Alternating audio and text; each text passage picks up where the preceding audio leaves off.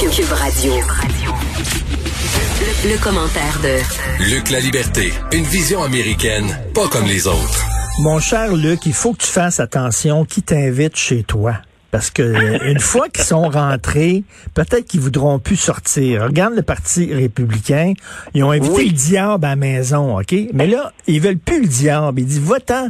Mais là, le diable, lui, il a pris ses aises. Il a mis les pieds sur le pouf.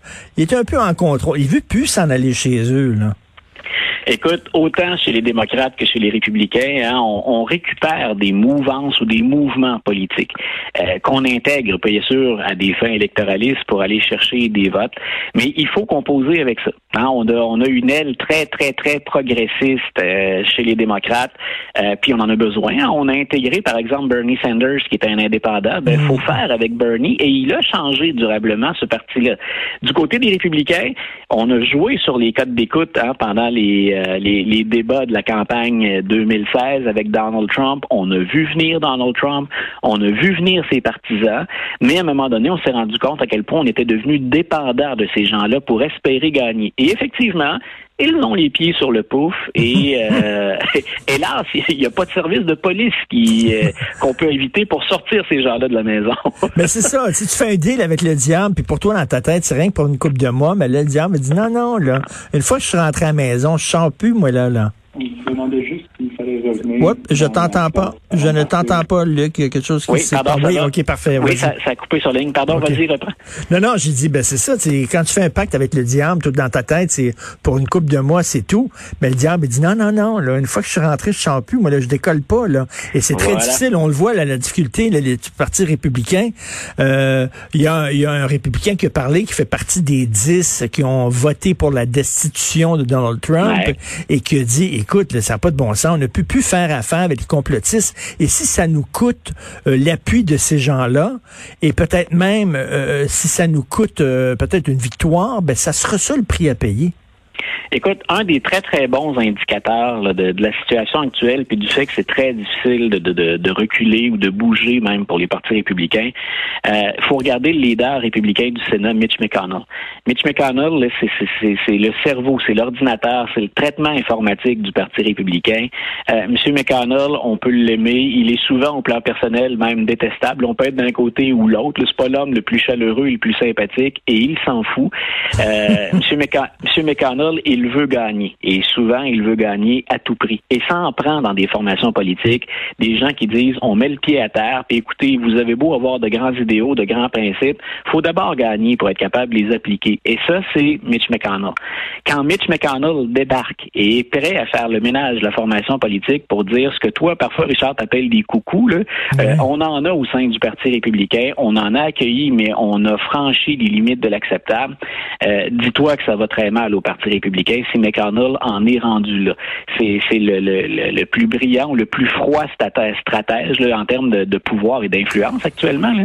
Si McConnell a mis le pied à terre et qu'il débarque du train, c'est parce que ça va, ça va vraiment très mal. Et, écoute, je veux parler de sport avec toi. Un sport, Oui. c'est pas c'est pas rien que c'est pas rien que du sport. C'est aussi une métaphore. Hein? Euh, on a souvent dit, par exemple, le baseball est une métaphore des États-Unis. Pourquoi? Quand tu es à l'offensive, tu es tout seul, mais quand tu es à la défensive, tu es en groupe. Ça représente très bien les États-Unis. Euh, quel est le sport national pour toi, le, le sport qui représente le plus les Américains? Est-ce que c'est encore le baseball, c'est le basket ou c'est le football? Ah, moi, écoute, le, le, le- sport avec lequel je débute mes cours d'histoire euh, d'histoire des États-Unis, puis je m'amuse, hein, je joue sur la littérature, on peut jouer sur l'art, on joue bien sûr sur la politique, sur l'économie. Euh, je sais que devant moi, il y a souvent des sportifs, puis on est dans la période de l'année euh, où on approche du Super Bowl. C'est un événement médiatique qui est, qui est mondial, c'est très très fort aux États-Unis, bien sûr, mais combien de Canadiens, moi en tout cas, je vais être devant mon téléviseur euh, dimanche, puis même virtuellement avec les chums. Euh, donc habituellement, on, on a le même groupe depuis des années Ah, à se ouais. retrouver pour ce match-là. Puis écoute, là, on se fait ça en virtuel, mais euh, on va manger à distance nos ailes de poulet ensemble devant le match. Euh, des, des maniaques, des, des, des, des passionnés depuis des années. Mais dans mon cours, je parle souvent de ça. Et je commence mon cours avec un ballon de football. Euh, et je dis aux étudiants, écoutez, le football, c'est l'histoire des, des États-Unis.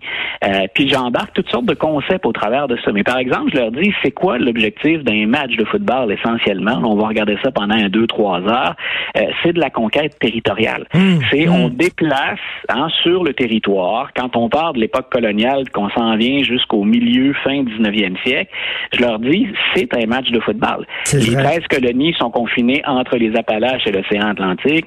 Ensuite, avec l'indépendance, on va aller des Appalaches jusqu'au Mississippi. On va affronter le Mexique dans une guerre, puis on va se rendre ensuite hein, jusqu'aux Rocheuses et jusqu'à l'océan Pacifique. Euh, je leur dis, un match de football, c'est l'histoire américaine, c'est le développement territorial. Et je leur explique même qu'on déplace finalement ce qu'on appelle la frontière les Appalaches, le Mississippi, les Rocheuses. Puis je leur dis, il y a même un penseur, euh, l'équivalent d'un sociologue, parce que sa formation était plus large que ça, euh, mais Frédéric Jackson Turner, euh, qui va dire que la frontière américaine, c'est euh, ce qui permet à, à- à la démocratie aux États-Unis de se régénérer. Il dit très tôt, on en arrive à reproduire des élites au nord et au sud, hein, là où est la frontière. Donc, il dit c'est bien qu'on ait la frontière parce que les gens vont là, puis on repart à zéro. Il n'y a pas de structure, tout le monde est égal. Hein. Ça dure pas très longtemps, mais il va jouer avec ce concept-là. Et John F. Kennedy a même récupéré ça dans un discours à, à ses, à ses concitoyens. The New Frontier? Voilà, quand il parle de la nouvelle frontière, Ah oui. Kennedy, c'est- plutôt habile parce que ça évoque plein de choses pour les Américains.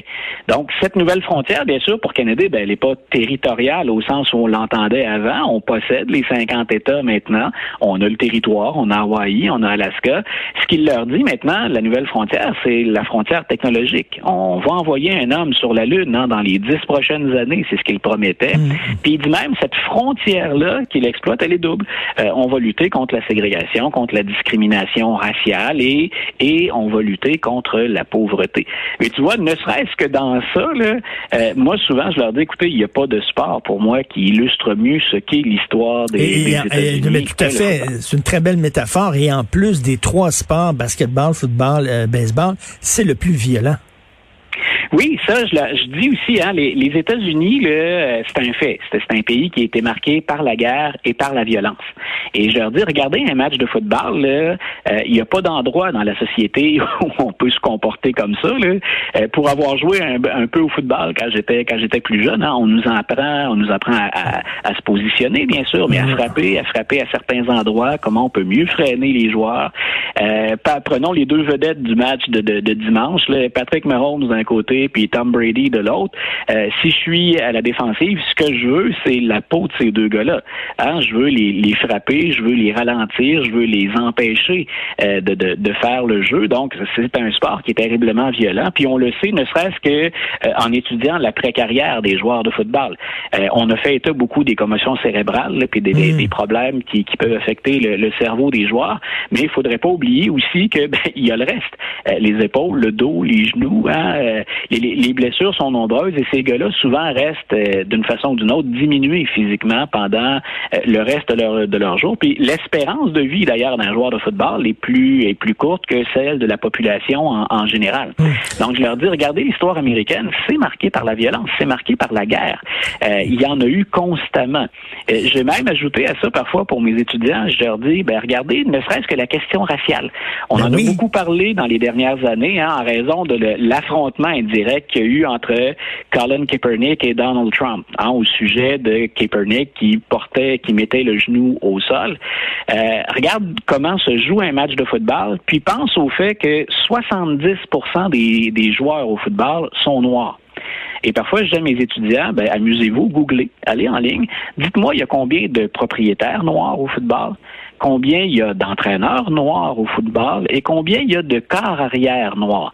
Les postes, entre guillemets, de, de décision. Hein, les, les postes où on, on possède l'argent, où on possède le pouvoir. Et euh, ben, ils ont de la difficulté à trouver des propriétaires noirs parce qu'il n'y en a pas. On a deux entraîneurs sur l'ensemble des équipes, pas deux entraîneurs, pardon, mais deux propriétaires qui sont issus des minorités. Il y a un copropriétaire, euh, entre autres une femme euh, à Buffalo, euh, qui est d'origine sud-coréenne, si ma mémoire est bonne. Mais donc, on n'a que deux représentants des minorités. Tous les autres sont des blancs. Euh, des entraîneurs, il y en a trois dans toute la ligue qui sont noirs, dont celui, bien sûr, de mon équipe préférée, M. Tomlin, qui est à, Pittsburgh avec les Steelers. Euh, nos auditeurs vont se dire, ben, pourquoi tu parles de ça? Parce qu'ils se sont écrasés, tes Steelers, ils auraient parfaitement raison. Donc, il y a, y a que trois entraîneurs noirs, et on avait un record cette année, Richard. 70% de joueurs noirs. Pour la première fois de l'histoire, on avait 10 quarts arrière noirs qui ont entrepris la saison dans un poste de partant. Mais sinon, les Noirs, là, on les retrouve dans des postes comme euh, les receveurs éloignés.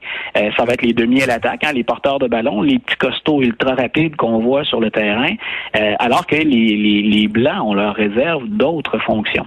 Et c'est un sujet tellement délicat que peut-être que les maniaques de football qui sont à l'écoute s'en souviennent, mais il y a déjà des commentateurs de télévision qui ont perdu leur poste pour avoir souligné ça puis avoir tenté de trouver l'origine historique de cette problématique-là.